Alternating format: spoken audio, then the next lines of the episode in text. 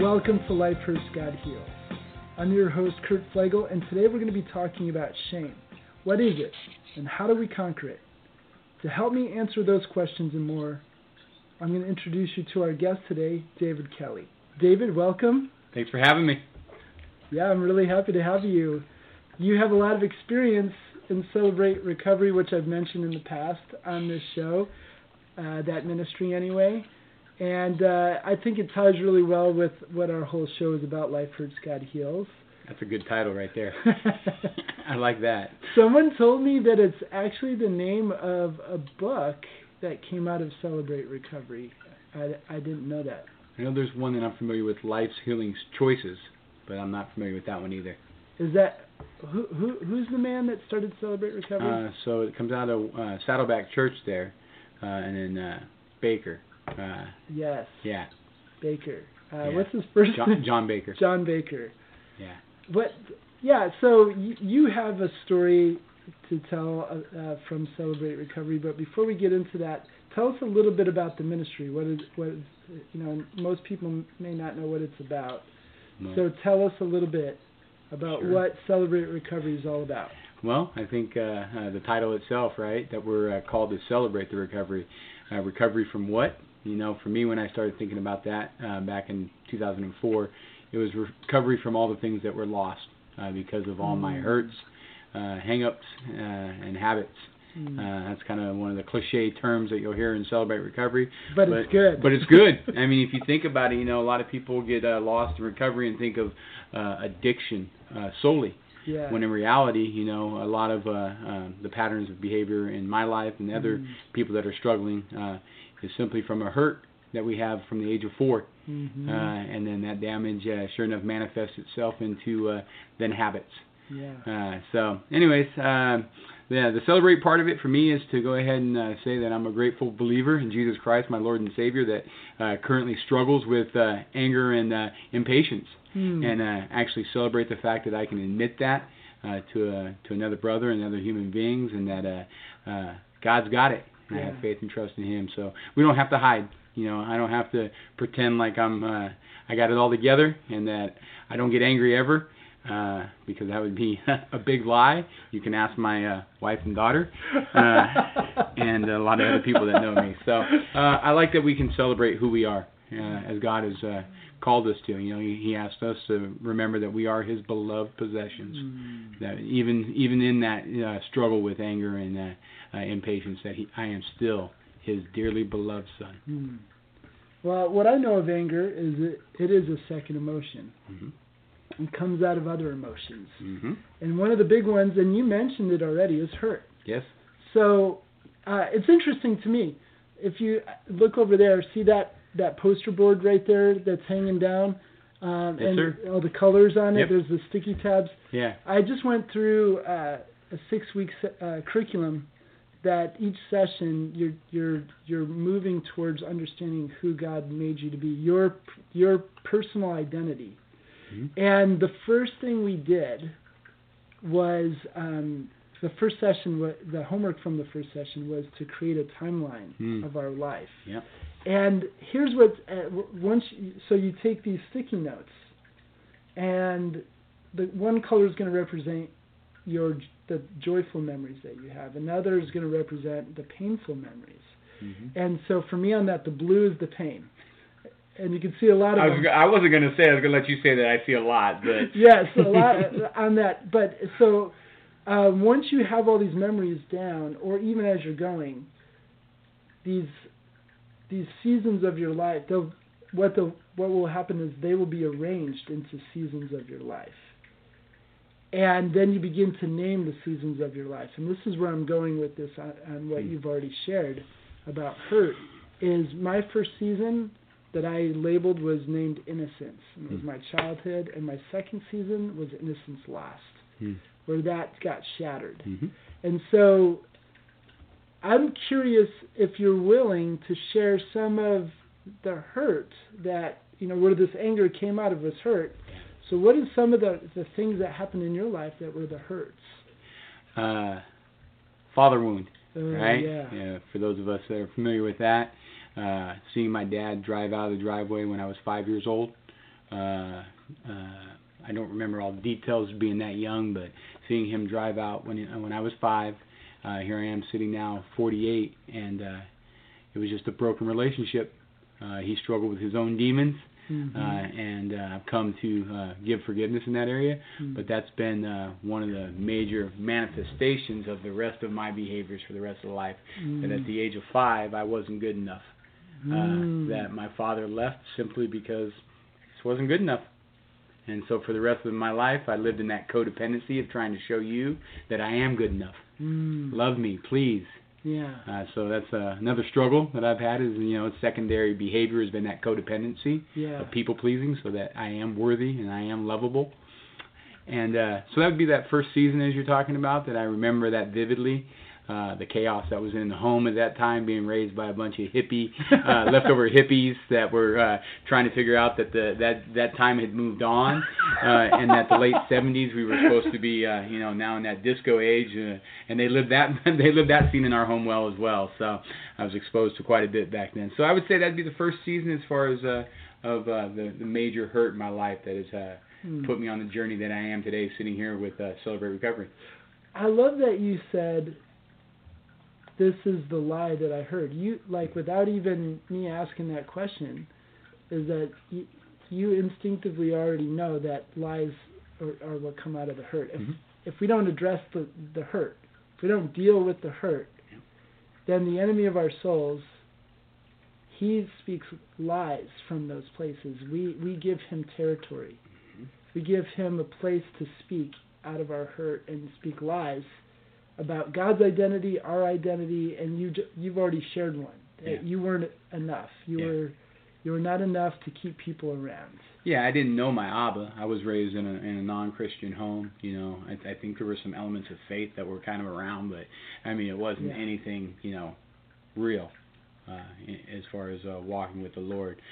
So to be able to say Abba today and know that I have a Papa that just loves me unconditionally, even for the mess up that I had yesterday with my 11-year-old, who I had to own that and ask for forgiveness yesterday. It's come on, I was just So, anyways, to understand that I have that Abba, Lord, forgive me, Father. I blew it yesterday. You love me. I'm good enough in your eyes. To be able to sit here at 48 and be able to say those things, versus 5 being that young boy that's crying uncontrollably as the Abba. My earthly father, is pulling out of the driveway. Yeah. So that association, being able to trust in God, that God is going to protect me and provide for me and wants nothing for the best for me, has been that journey from 5 to 48 of getting through.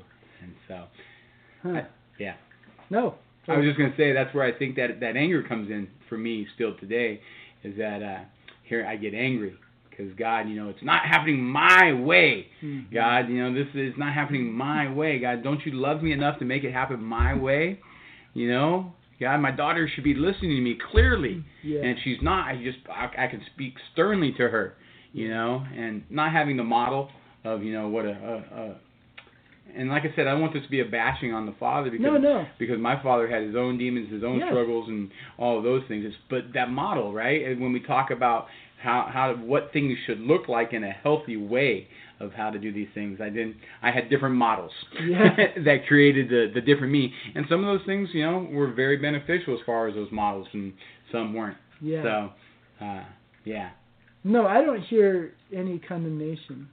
I hear you just honestly sharing your story of what you've experienced. It's not a blaming your father. Like you said, you've already forgiven him. You understand from your own pain that every human has that. Yeah. And you've expressed that from the hurt that we each have to deal with, there come these hang-ups, these attitudes. And yours was anger. Yeah. Well, and others. On his tombstone, I was just back there recently. He was from Connecticut. Wait, that's where I'm from. Oh, really? I was born in Waterbury, Connecticut. No way. Yeah, I was born in Waterbury. That's where my father grew up. And with his own wounds. That's too funny. They might have known each other. So mine, Waterbury area, Bristol. I lived in Bristol for a short time. But we were just back there recently, and on his tombstone, one day at a time. Yeah. So he did have a brief period in his life where he found some sobriety, and he found God. Mm. And we got to connect during that time period a little bit. Mm. So that was pretty awesome. Mm. I think yesterday, as I shared already, the struggle I was having with my impatience and anger, when I was speaking to my wife, I was like, you know, it's 1 minute at a time right now, honey. I can't even hold enough together to say 1 day at a time. I literally am at 1 minute at a time. You're asking me what I'm going to do an hour from now. I can't think of that because I have to focus on the minute. You know, and so I think that's, you know, like I say, there's also those things that, you know, that we talk father wound, just you can also get these positive elements from that carnage and damage as well. Yeah. You know, to look at his and see that there was healing in his life at one point, that healing can come. And there's hope for all of us in that. When we do surrender to our Abba, that he will be there for us. Wow, I think I want to put a mental note here about the 1 minute at a time, because I think that is actually really relevant for all of us. Mm-hmm. But before we go there, you mentioned the journey. Yeah. And the journey started with hurt. Mm-hmm. And then moved into hang-ups, attitudes, codependency. You know, being that kid in the fifth period, being that kid at the age of 5 in the classroom that had to, you know, be the class clown at times, be the people pleaser. You know, putting on whatever mask it was that I needed to wear to make you like and love me. Yeah. Whether you be a peer in the classroom, the teacher, whatever, manifesting itself into the anger and getting into fights, pretty big fights at the age of 5. You know, I can keep going down that journey all the way where then I got introduced into the world of, you know, alcohol and drugs and, you know, those habits that, you know, just were numbing. They were all numbing elements to take care of that wound that I had, because I wasn't addressing the wound. So I think all those things that you could walk out that journey, whatever it is, eating issues. For me, sex. Yeah, I mean, you name it. And there's such a stigma that you place on these ones. Oh, well, eating might be okay. Well, sex isn't, you know, as far as they're all just numbing agents to bury that hurt, whatever it might be, or the hurts that we have. So that's the beautiful part, as I'm saying, about the Celebrate Recovery, is that that's where we want to go. Where, what is your hurt? What is it that you're not entrusting to God because you're so hurt, and now it's created these habits and these hang-ups that, you know, you're struggling with in life. You know, so like I said, I could fill in the blank, and I don't know how long we have of this as far as all those those habits and those hang-ups that I had for that journey of or still have for that journey of 43 years, because there's plenty of them.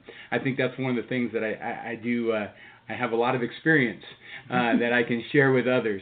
There's not very many things that surprise me when we walk into the walls of those meetings that I can't relate to people on whatever addiction or whatever hurt or hang-up or struggle or habit. I've been there. I mean, I weighed 350 pounds. Wow. You know, so not only was there the alcohol part of it, but whenever I was getting stressed, I would go ahead and just gorge on food. Stress eating. Yeah, you know, so people can want to go ahead and talk about it, and I haven't talked about that one much in my life, but I know it's a reality. You know, that was a part of mine. Whenever stress would come, I'd be like, okay, go get me a 12-pack of beer and, you know, eat as much as I can, and I don't have to feel that pain and that hurt at that time. So, yeah, so, you know, it's been an interesting journey. You know, and then you talk about seasons, right? And I'm kind of fast forwarding, so I don't have them chronologically labeled or anything else. But that next major, like, significant transition in my life came in 2003. Sure enough, talking to the auto shop teacher that I had no idea was actually a pastor. I spent about the next 6 hours of my life with him, to where eventually I was in my own house at about 9:30 at night, accepting Jesus Christ as my Lord and Savior. And then since then, my life has just been turned upside down for the right reasons. So there's been so much recovery. There's been so much healing from my hurts. Not to say that I have it all together, because we all know that. It's a growth process. So I'd say that would be, you know, another significant. There's other, obviously, journey steps in there. But that 2003 is like a watershed year for me. and then even more so getting introduced to Celebrate Recovery 2013 was another year that sure enough my life at that point just started exponentially the growth getting closer to God. So 2003, that would have made you 31? Oh, good Lord. You're doing the math over there. Yeah, you got it right. I was 31. It was, so make sure I get the day right. It was March 13th of 2003. Said the prayer after 6 years of 6 hours of conversation, and March 13th started reading and journaling and actually walked inside of a church for the first time, not to pick up women, but to actually see what God had to say. Yeah, I mean, like I said, we don't have enough time to talk all the journey stuff. You know, I thought the church was to go meet women, right? Isn't that's where you go meet women that are healthy, whatever they're talking about this God stuff, you know? So that's an approach I've never heard before. As I said, I can relate. From an unbeliever. I can relate to a lot of people. I mean, that's, you know, there were good people in there, and they had their life together, and, you know, obviously they were the people I wanted to, you know, hook up with and hang out with, so that's where I would go. So 31 is when you encountered Jesus. Yes. And saw his pursuit has always been there. Yes. Right? He's always been pursuing you, but that's when you saw it. Yes. How old were you when you took your first drink or had your first drive, if you don't mind? I don't have it like recorded down. I know that the chaos part of it, you know, living in Lompoc, California, beautiful D Street, it was always around. Yeah. There was alcohol and drugs in our home from the age of 5 that was just prevalent in that, you know, it was a disco era, and it was just part of the culture that I was raised in. Mm. So there was no stigma of negative to me. I mean, you said first, I'm pretty sure I had my first taste of Budweiser beer when I was 5 years old, camping at Lopez Lake. Yeah. You know, it's like, hey, you want something to drink? Here you go. You're thirsty? Here you go.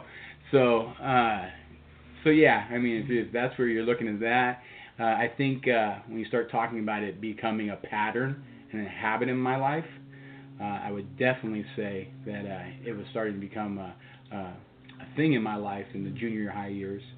And then as far as a habit, no doubt that my freshman year, when I was 14 years old, it was something that I started to turn to numb ever more as far as those hurts.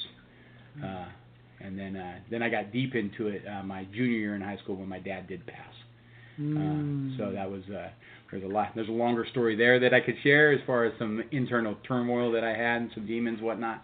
But that's when was that 1989? I think it was, is where my addiction really started to just take me down a path of destruction. I would, if you don't mind, I would love to know what it was about that moment with your the death of your father that deepened the addiction, that took you down deeper. Yeah. So I was living with my dad from my 7th grade year, half of my 7th grade year, all of my 8th grade year, and my mom had sent me back there because she couldn't handle me anymore. And this is where did your father live? My father was living in Connecticut at that time. I was living in Chachilla, California with my mother at that moment, and she was getting so far into her own issues that she had me call my own dad, who I didn't really have a relationship with at all, and ask him if I could come live with him. I didn't know the man. He said yes. And I went. I knew him passingly. I knew who he was. I'd seen him a couple times. To ask if I could go live with him because he was in recovery at that moment. That's crazy. And I went and lived with him, and things were stable. My life was unstable up until that point as far as the journey of living with the gypsy mom, moving around, all those crazy, chaotic parts of life. That's a whole other stage in the life. So it was getting a shotgun approach at this journey. That's okay. But sure enough, I would say that I went and lived with him. Things were stable. I was relatively happy. Introduced to the concept of family that I hadn't really seen a whole bunch before. And then my mom called me up in the summer of going into my freshman year and said, hey, I have my stuff together now. Will you come back and live with me? Mm-hmm. And was that a hard decision? Yes, that was part of where you're talking about that damage, because a lot of the I decided to come back, and sure enough, for the longest time I thought that I created a wound in my dad's heart, that I broke his heart. You thought that? You believed that? I believed that. But did you ever talk to him about it? No. So I thought that that had happened, and sure enough, about 3 years later, he had a heart attack. Wow. So that was something I carried for a long time, that I was a major cause of his heart being broken. Wow. So I carried that, and I've it's one of those hurts that we talk about as far as, you know, finding healing. And a lie. Yeah, no doubt. I mean, as a broken, 17-year-old kid, though, that doesn't seem like too much of a lie. You had a heart attack, right? Yeah. I'm not a scientist, but it's a heart thing. And so, sure enough, and so that was very difficult. And then from there, I just, like I said, I started to numb that pain at a very high level from that junior year on. What I'm hearing also is shame. Yeah, no, that's obviously one of those others that we talk about, secondary type of emotion, right? For me, at least, yes.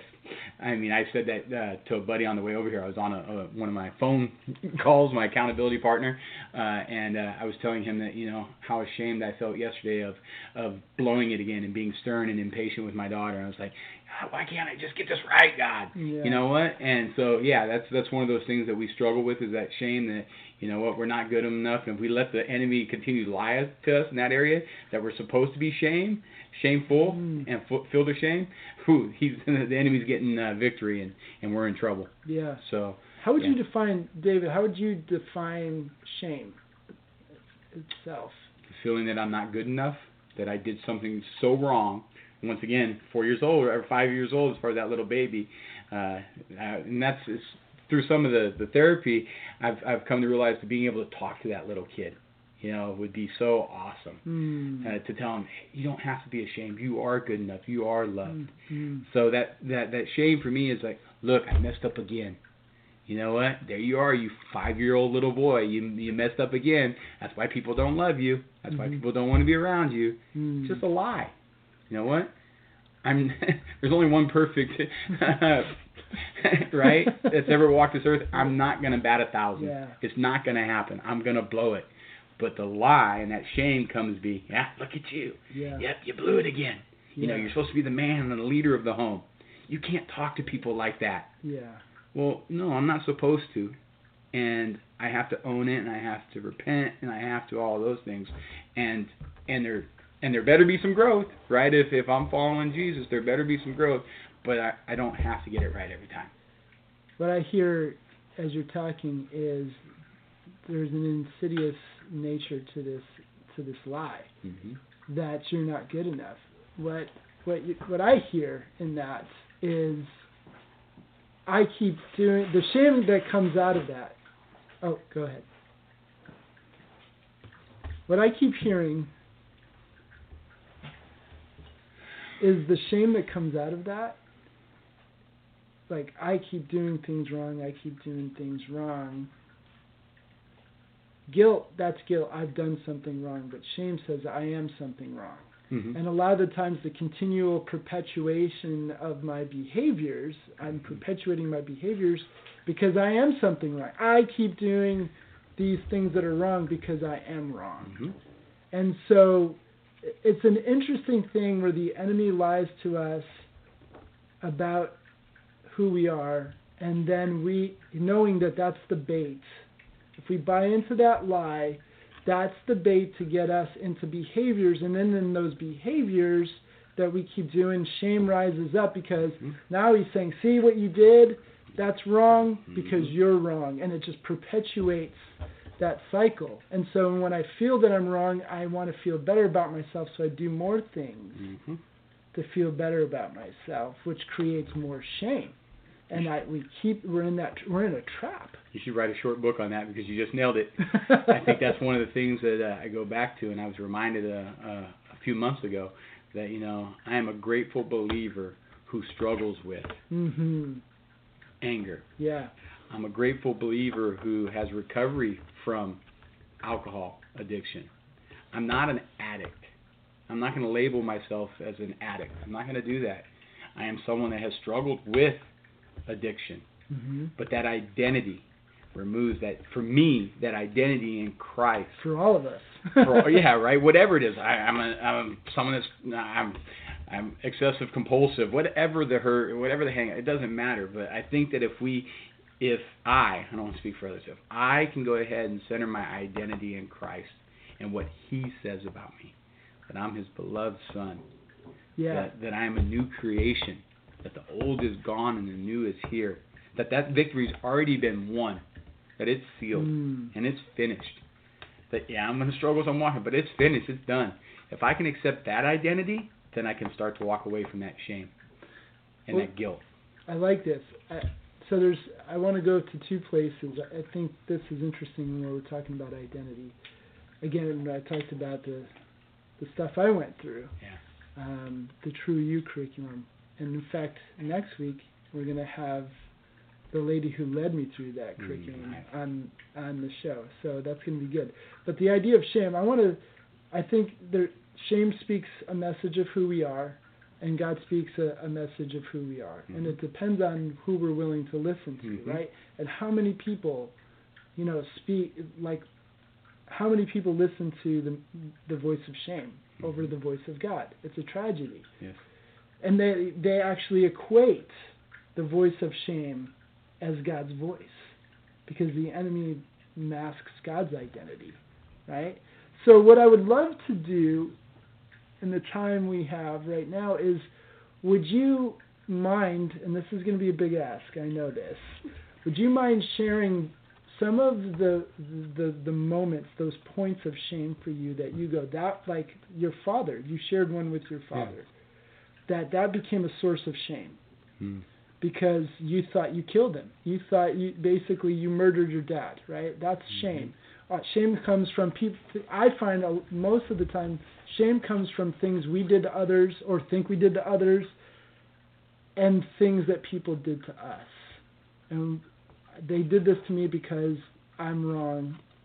And I deserve that. I'm garbage, and I deserve to be treated like that. Or I did that to this person because I'm garbage, and I that's how I act.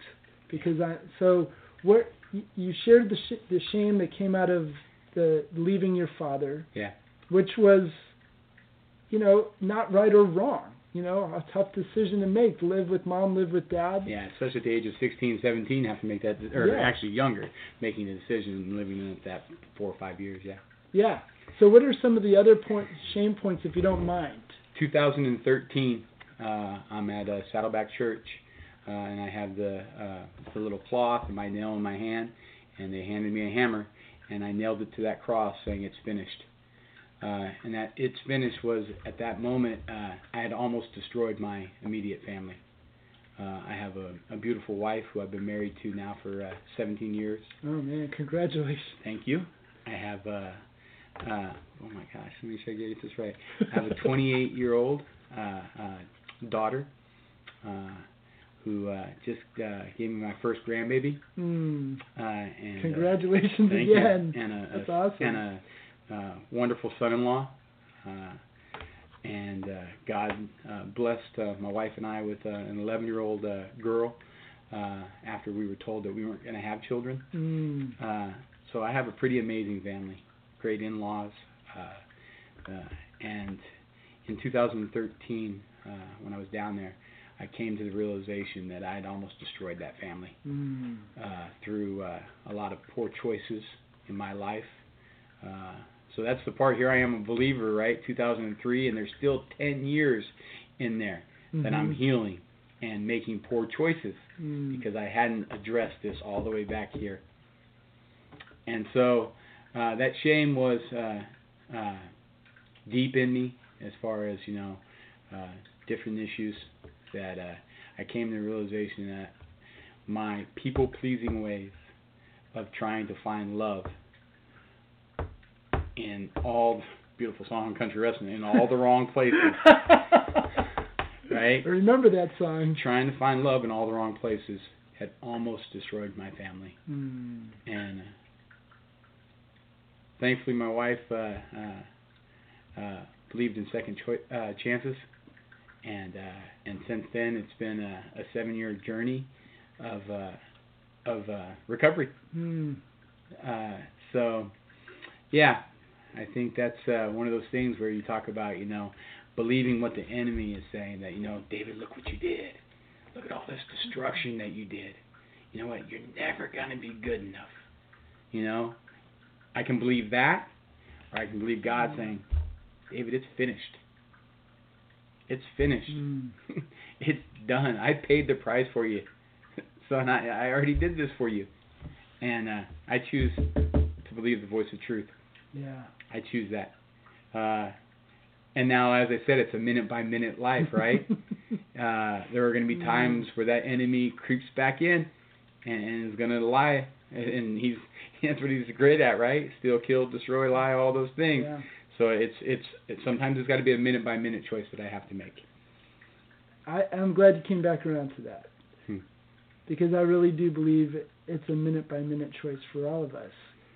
And one choice is to listen to the voice of shame and believe that's God and run and hide in our behaviors and our things. Beginning chapter of Genesis, right? Right.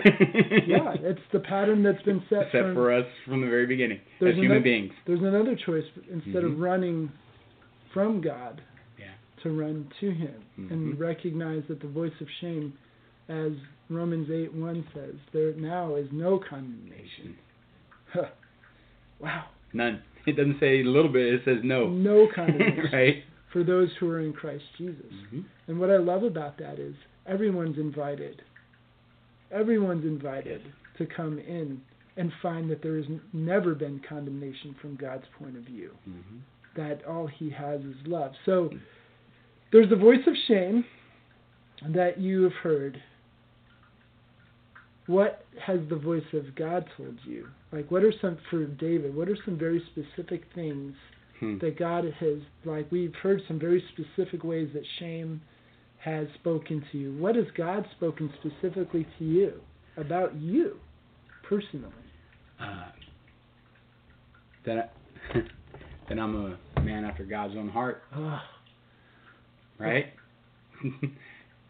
Ironically, you're named after the man who he talked that about. I got my name from my aunt in Connecticut. She couldn't have kids, and she asked my parents if they'd name me that name. So I'd like to find a little more history about that. But anyways, that God has spoken clearly to me that I am a man after His own heart. And so, you know, we talk about mission statements, right, which is cliche as they might get, that God has walked me through this journey. He's been with me the whole way, even when I didn't know He was there. Yeah.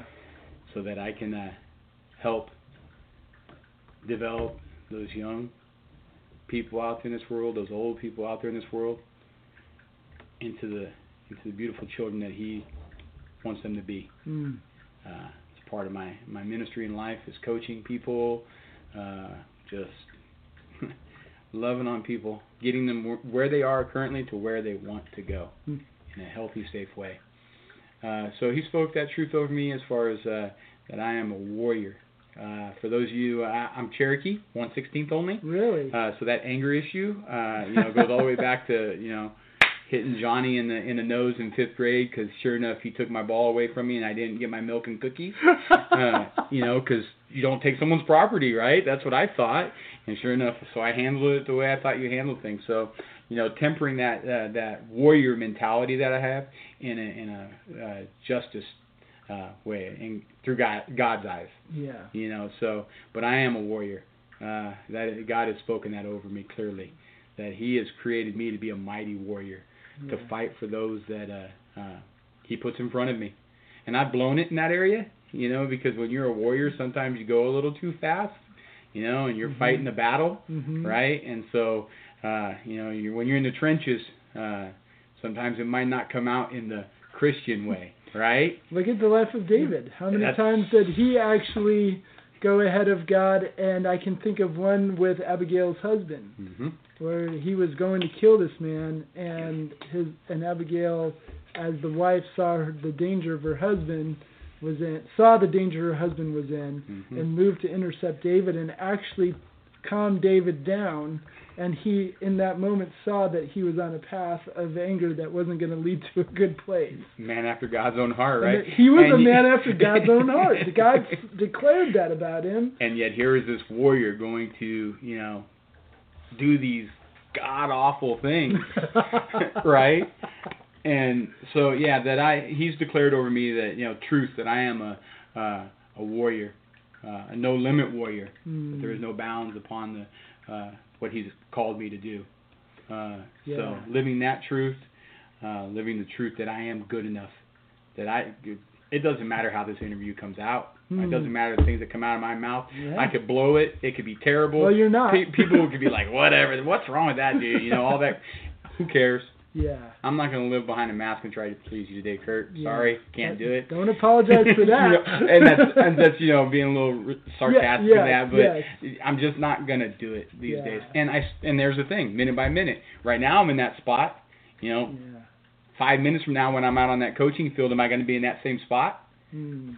I don't know, but that's the part that I'm going to the truth that he's spoken is that I don't have to pretend to be what you need me to be or what they need me to be. I have to be what God has called me to be. And there is a certain type of warrior you shared with me a little bit before we started talking, that you're a certain type of warrior that actually resonates with me, because it's what God has spoken over me as well, that I am a warrior of the same type. What kind of warrior are you? Oh, it was a warrior of peace. Oh, okay. I'm sorry. So yeah, I was blanking there because I was thinking about the other part. I got sidetracked in my mind. So there's that minute by minute thing, right? Yeah, but I do the same thing. So Peaceful Warrior, great book too. I don't know if you've read that one. As far as Erwin McManus. Yes. Right. That's a good book. Yes. Yeah. Yeah. The first chapter. I was like, I don't need to read the rest of this. The first two chapters or whatever. Yeah. Really just spoke. I'm like, I could stop reading right now and have everything I need. So that's the part where the transition for me is being that peaceful warrior, that bringing peace, because there's been so much chaos in my life, and the journey, the memories are popping in my head right now just thinking about those things that I've seen, that I've part of, that I've done, coming to that place of peace and trying to bring peace into my own life, my own family's life, and to others. Mm-hmm. That peaceful warrior mentality. And that only comes from understanding my identity. Yeah. You know, my true identity. And believing it. And believing it every day, 1 minute at a time. Yeah. You know. But so. Isn't that the journey for every one of us? And I think this is where we come back around to it. Is there really any one of us who can live in any other way except for minute by minute in dependence on who God is, who God says he is? You can, but that's the destruction. Yeah. Right? I mean, isn't that that's the reality? You can live that way because I've lived that way. Yeah. But that's the destruction. Yes. I could go to 2013 as far as not living in that minute by minute, you know, making that choice to see God in everything. And when I, because I've done it, you asked that, so yeah, we can make that choice. We can. Right? So and people do. I'm raising my hand because I'm one of those people. Yeah, me too. And then what comes of that? Yeah. You know. Death and destruction. No question. So. And so that if we run ahead of God, I have a good friend of mine. He's becoming a good friend of mine. He's a young guy that was on the show not too long ago. He told me this story. We were talking about how it's our stressors. In our stressors, we don't sit in it and wait patiently on God. Like there's this part of who God is, he's very patient with us. And if we ever turn our eyes off of our circumstances to the face of God and look in his eyes, we see nothing but patience. He's not freaked out about what's happening in the world today. Yeah. He's not freaked out about the division and the sickness and the disease that's happening. We look at that stuff and we get freaked out, but if we turn our eyes back to God in the minute by minute, we see calm, peace, and a rejoicing over us. When we don't sit in that, we do what my friend Jacob said. He said, like, Kurt, I'm a drummer. Mm-hmm. And he goes, when I am stressed out and tense and trying to drum, I rush the beat. Mm-hmm. He goes, but when I relax, I flow right in the pocket. I'm right in the rhythm, right?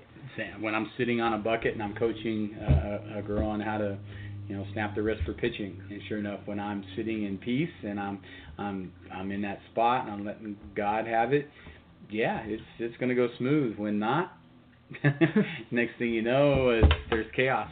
So that trust in that God is in control, and that peaceful, like you said, that peaceful warrior mentality. So that's the balance of being a warrior, because when you think of a warrior and just or that Cherokee and just going, you try to combine in the peace element of that. That's the part where I think that is my journey walk right now as a leader. I resonate so much with what you're saying, David. First of all, I'm going to tell you a story. I prayed for many years, God, just make me a man after your own heart. Mm-hmm. I just want to be a man after your own heart like David. And one day I was working out, and this is back just before 2003. So this is right before you came to faith.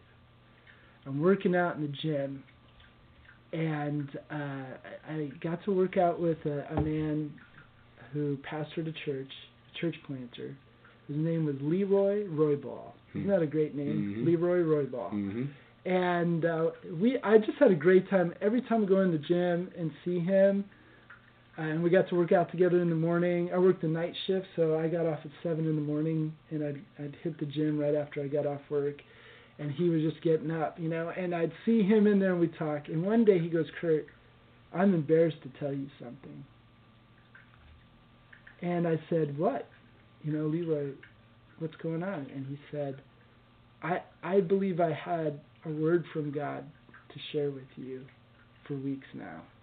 And I have been afraid of what you might think of me to give you this, like if you thought I would be weird or what. And I haven't shared it with you. And I said, you better share it right now. I want to know what God is saying about me, or saying to me. And he said, Kurt, I just heard God very clearly say that you're a man after his own heart. Hmm. I had never told anyone that that's what I'd been praying. Mm-hmm. Or very few people. My wife knew. God is good. And that was the first time I ever heard it affirmed out of any human's lips. Hmm. And here he is telling me, and he says, you're a man after God's own heart, and he's going to do great things with you. Mm-hmm. And that was 2002, and within a year, God called me into vocational ministry. Mm-hmm. In 2003. God fulfills his promises. Yeah. there's no doubt. And it's what he says about us that matters. Yes.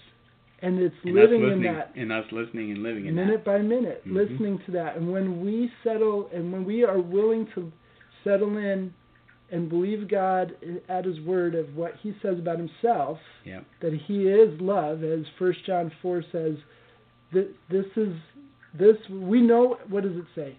We know and rely on the love God has for us, for God is love. Mm-hmm. And when we live moment by moment, minute by minute in that, we can settle in peace in who he says we are and operate out of that place.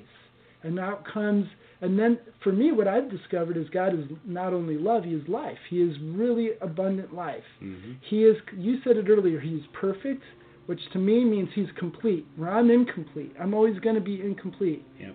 Because I was created with areas of emptiness in me where only God can complete it.